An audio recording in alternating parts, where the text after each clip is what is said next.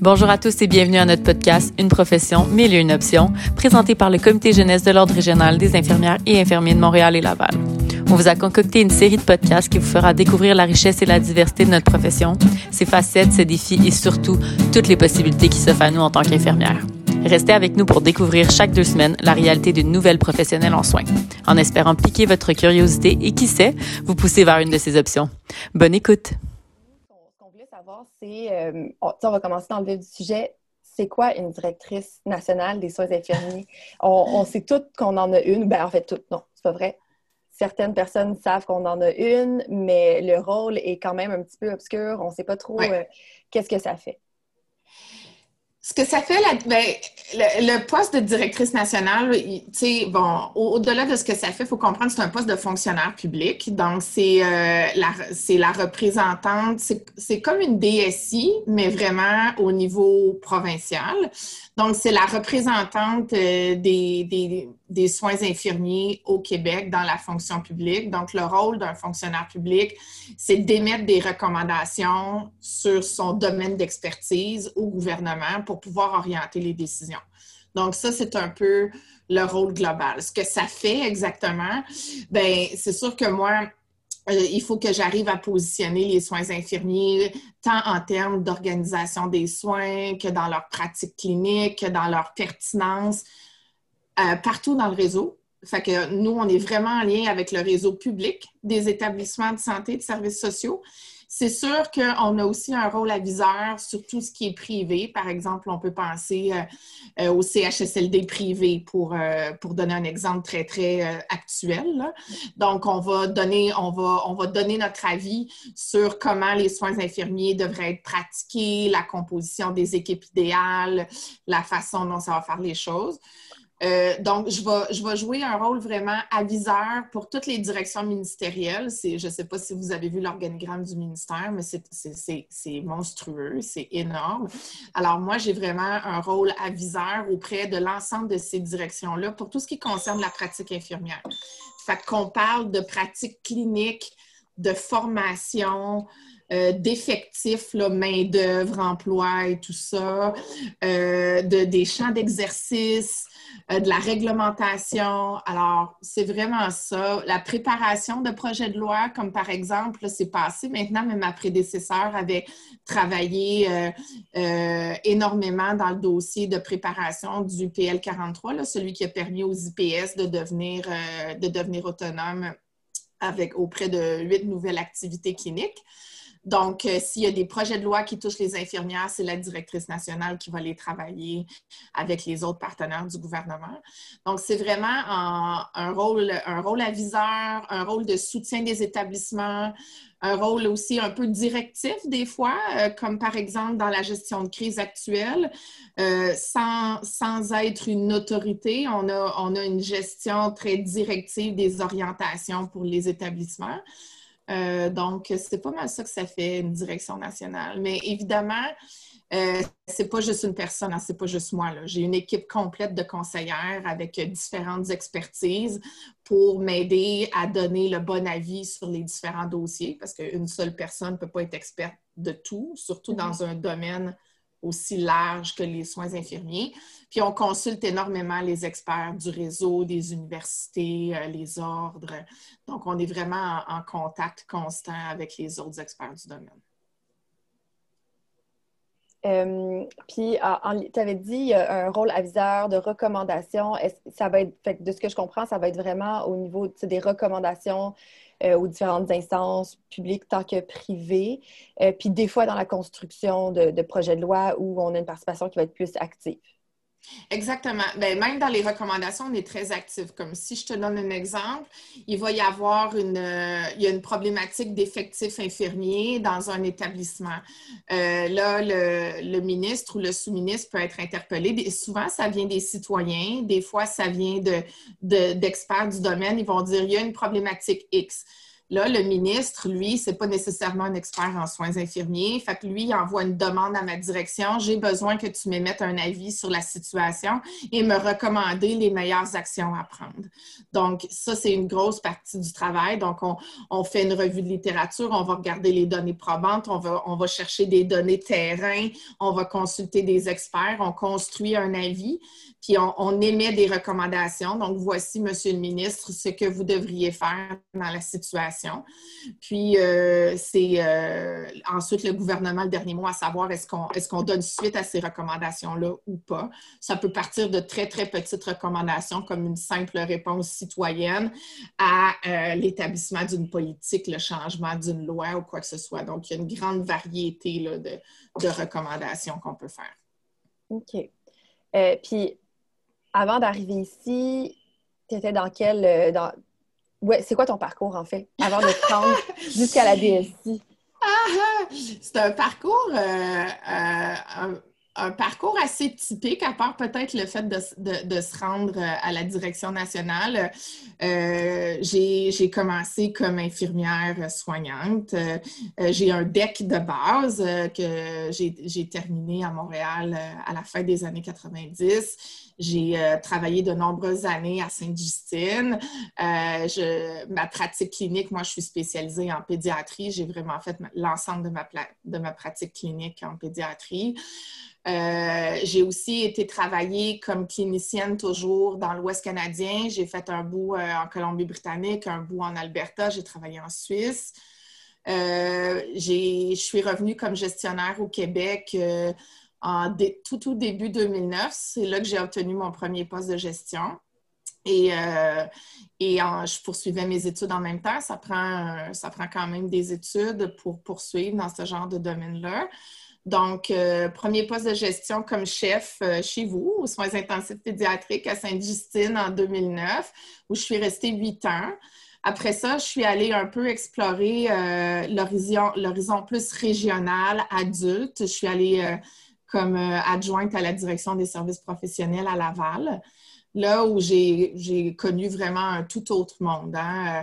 Euh, euh, l'organisation des services régionaux, la première ligne, les, les, services d'urgence, la gériatrie, donc quelque chose de complètement différent que ce que j'avais connu évidemment à Sainte-Justine où je suis tout de même retournée après comme DSI adjointe, parce que pour être directrice euh, nationale des soins infirmiers, il faut quand même avoir euh, une excellente compréhension de la pratique infirmière puis de ses, de ses contours. Donc, euh, travailler dans une direction de soins infirmiers, c'est quand même assez essentiel. puis après ça, je suis venue travailler au ministère d'abord comme, comme conseillère spéciale sur un projet particulier d'organisation des soins et services où rapidement, euh, je suis devenue directrice des services hospitaliers, où là, mon rôle, c'était vraiment l'organisation des soins spécialisés spécifiquement à l'hôpital. Et euh, ça, par contre, ça n'a pas duré longtemps parce qu'ils sont venus m'offrir le poste de direction nationale. Alors, euh, j'ai eu cette super belle opportunité-là qui est arrivée en, début de pandémie, finalement. Donc, c'est un parcours, euh, je dirais, assez linéaire hein, d'une clinicienne qui va, qui va poursuivre ses études, qui va gravir les échelons parce que la notion de gestion est très importante. ça prend une excellente connaissance du réseau pour être dans cette fonction-là parce que notre rôle, c'est vraiment de travailler pour et avec les établissements. Alors, si on n'a pas cette connaissance-là du réseau, ça, ça, peut être très difficile de, faire ça. Et, euh, et donc, c'est une mixité de besoins de développement de formation. Moi, j'ai une maîtrise en sciences infirmières, mais je complète aussi une maîtrise en administration publique et d'expérience de gestion. Donc, ça prend pas mal une mixité des deux.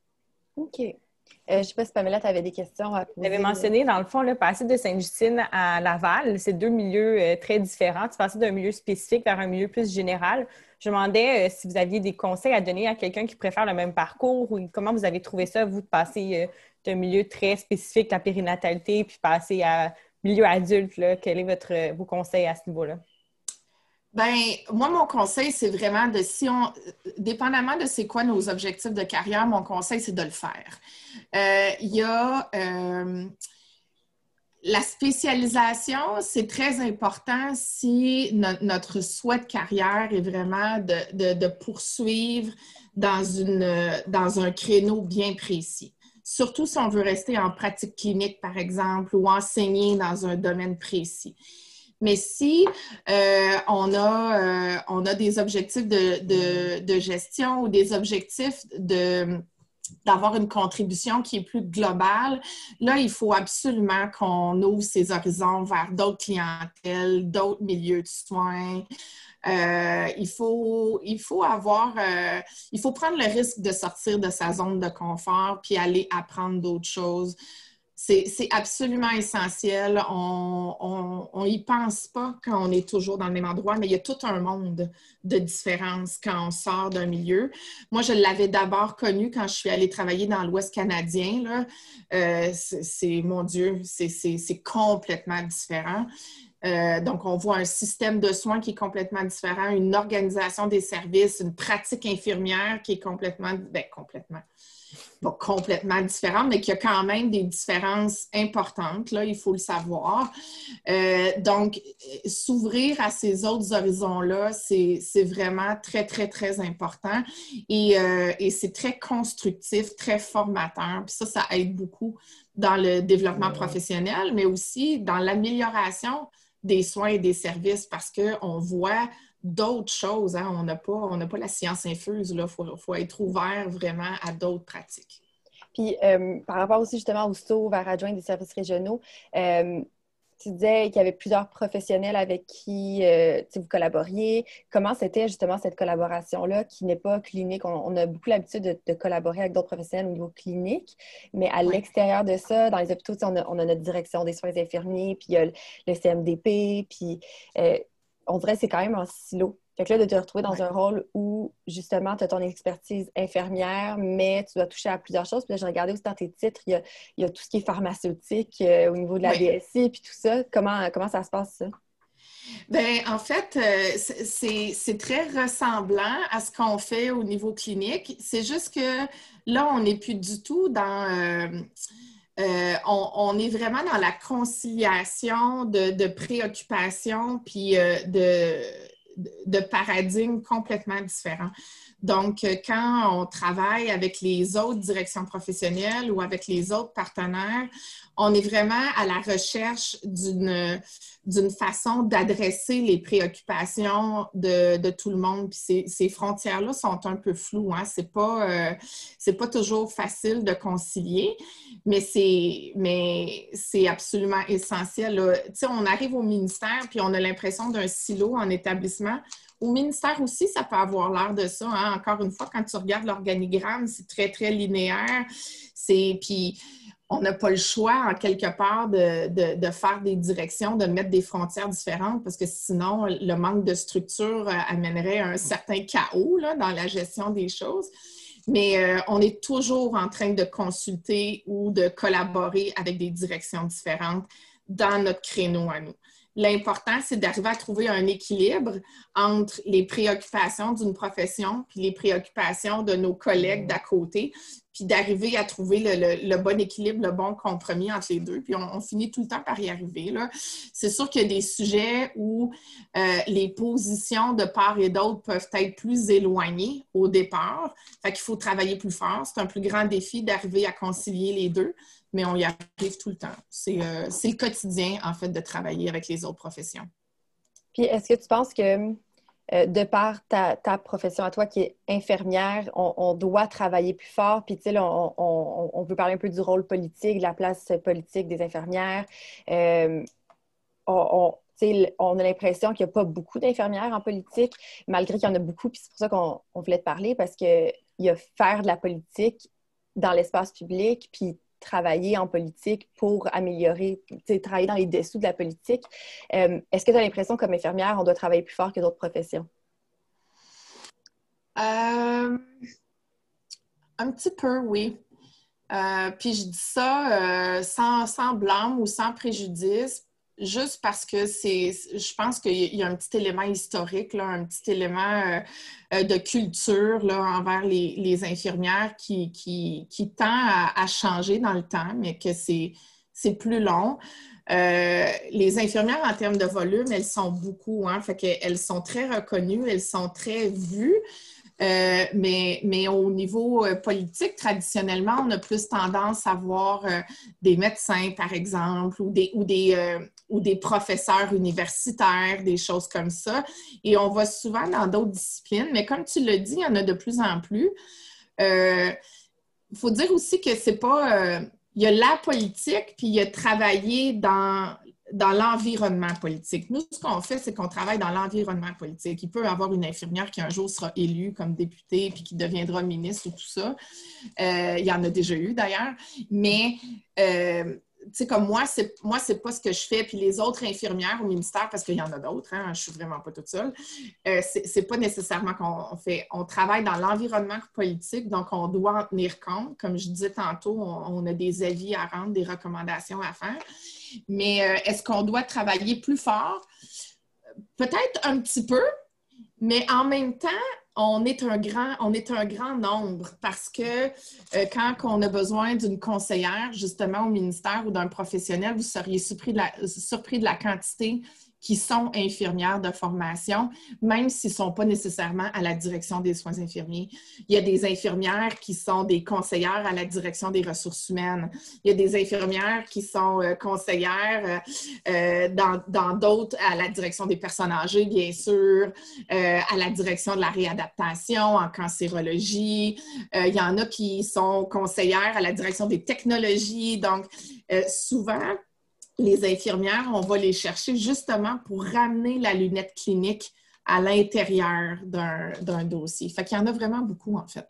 C'est quand même vraiment intéressant parce qu'on a toujours l'impression que tout est décidé par d'autres gens que des infirmières, puis que les politiques qui nous sont, tu sais, ben, pas imposées, mais qui nous sont proposées plutôt, euh, c'est ça, c'est des gens qui comprennent pas notre réalité. Fait que, en tout cas, moi, je trouve ça très, très rassurant de savoir que même si on s'en rend pas compte, euh, comme tu as dit, ceux qui travaillent dans l'environnement politique, il y a beaucoup, euh, beaucoup d'infirmières là-dedans, même si on ne le sait pas. Non, non, il y en a vraiment beaucoup. Puis moi aussi, avant de venir au ministère, j'avais un peu la même perception que toi, qu'on avait l'impression que les décisions étaient prises et, un peu euh, imposées. Puis un des premiers constats que j'ai fait en arrivant au ministère, c'est que on consulte vraiment, vraiment beaucoup. Là n'y a, à peu près aucune décision qui est prise sans qu'il y ait eu des consultations auprès des établissements, que ce soit les cliniciens, les gestionnaires, euh, les, différents partenaires comme les universités, les cégeps, les ordres. Il y a des groupes d'experts puis des comités consultatifs partout. Donc, euh, cette perception-là, elle est naturelle, je pense, parce que ça ça provient du ministère et ça descend sur le terrain. Mais en réalité, il y a énormément de consultations qui est faite. Puis on dirait ça, renvoie aussi, on parle beaucoup de ça en ce moment, là, de, la perception des infirmières dans la sphère publique, puis qu'on se rend compte que la population ne comprend pas vraiment le rôle clinique qu'on a, mais nous-mêmes, on n'a pas, on, connaît pas tous les rôles qu'on peut avoir, puis qu'on peut exercer, puis où est-ce qu'on se trouve partout dans, tous les réseaux euh, au Québec.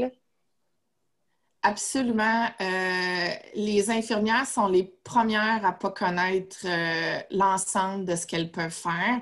Euh, le, fait d'exercer son plein champ d'exercice, c'est un sujet très, très d'actualité. On en parle beaucoup. On le sait qu'on n'est pas là. On le sait que c'est la voie à laquelle aller. Il y a, beaucoup de facteurs qui font qu'on qu'on ne l'occupe pas dans sa pleine étendue.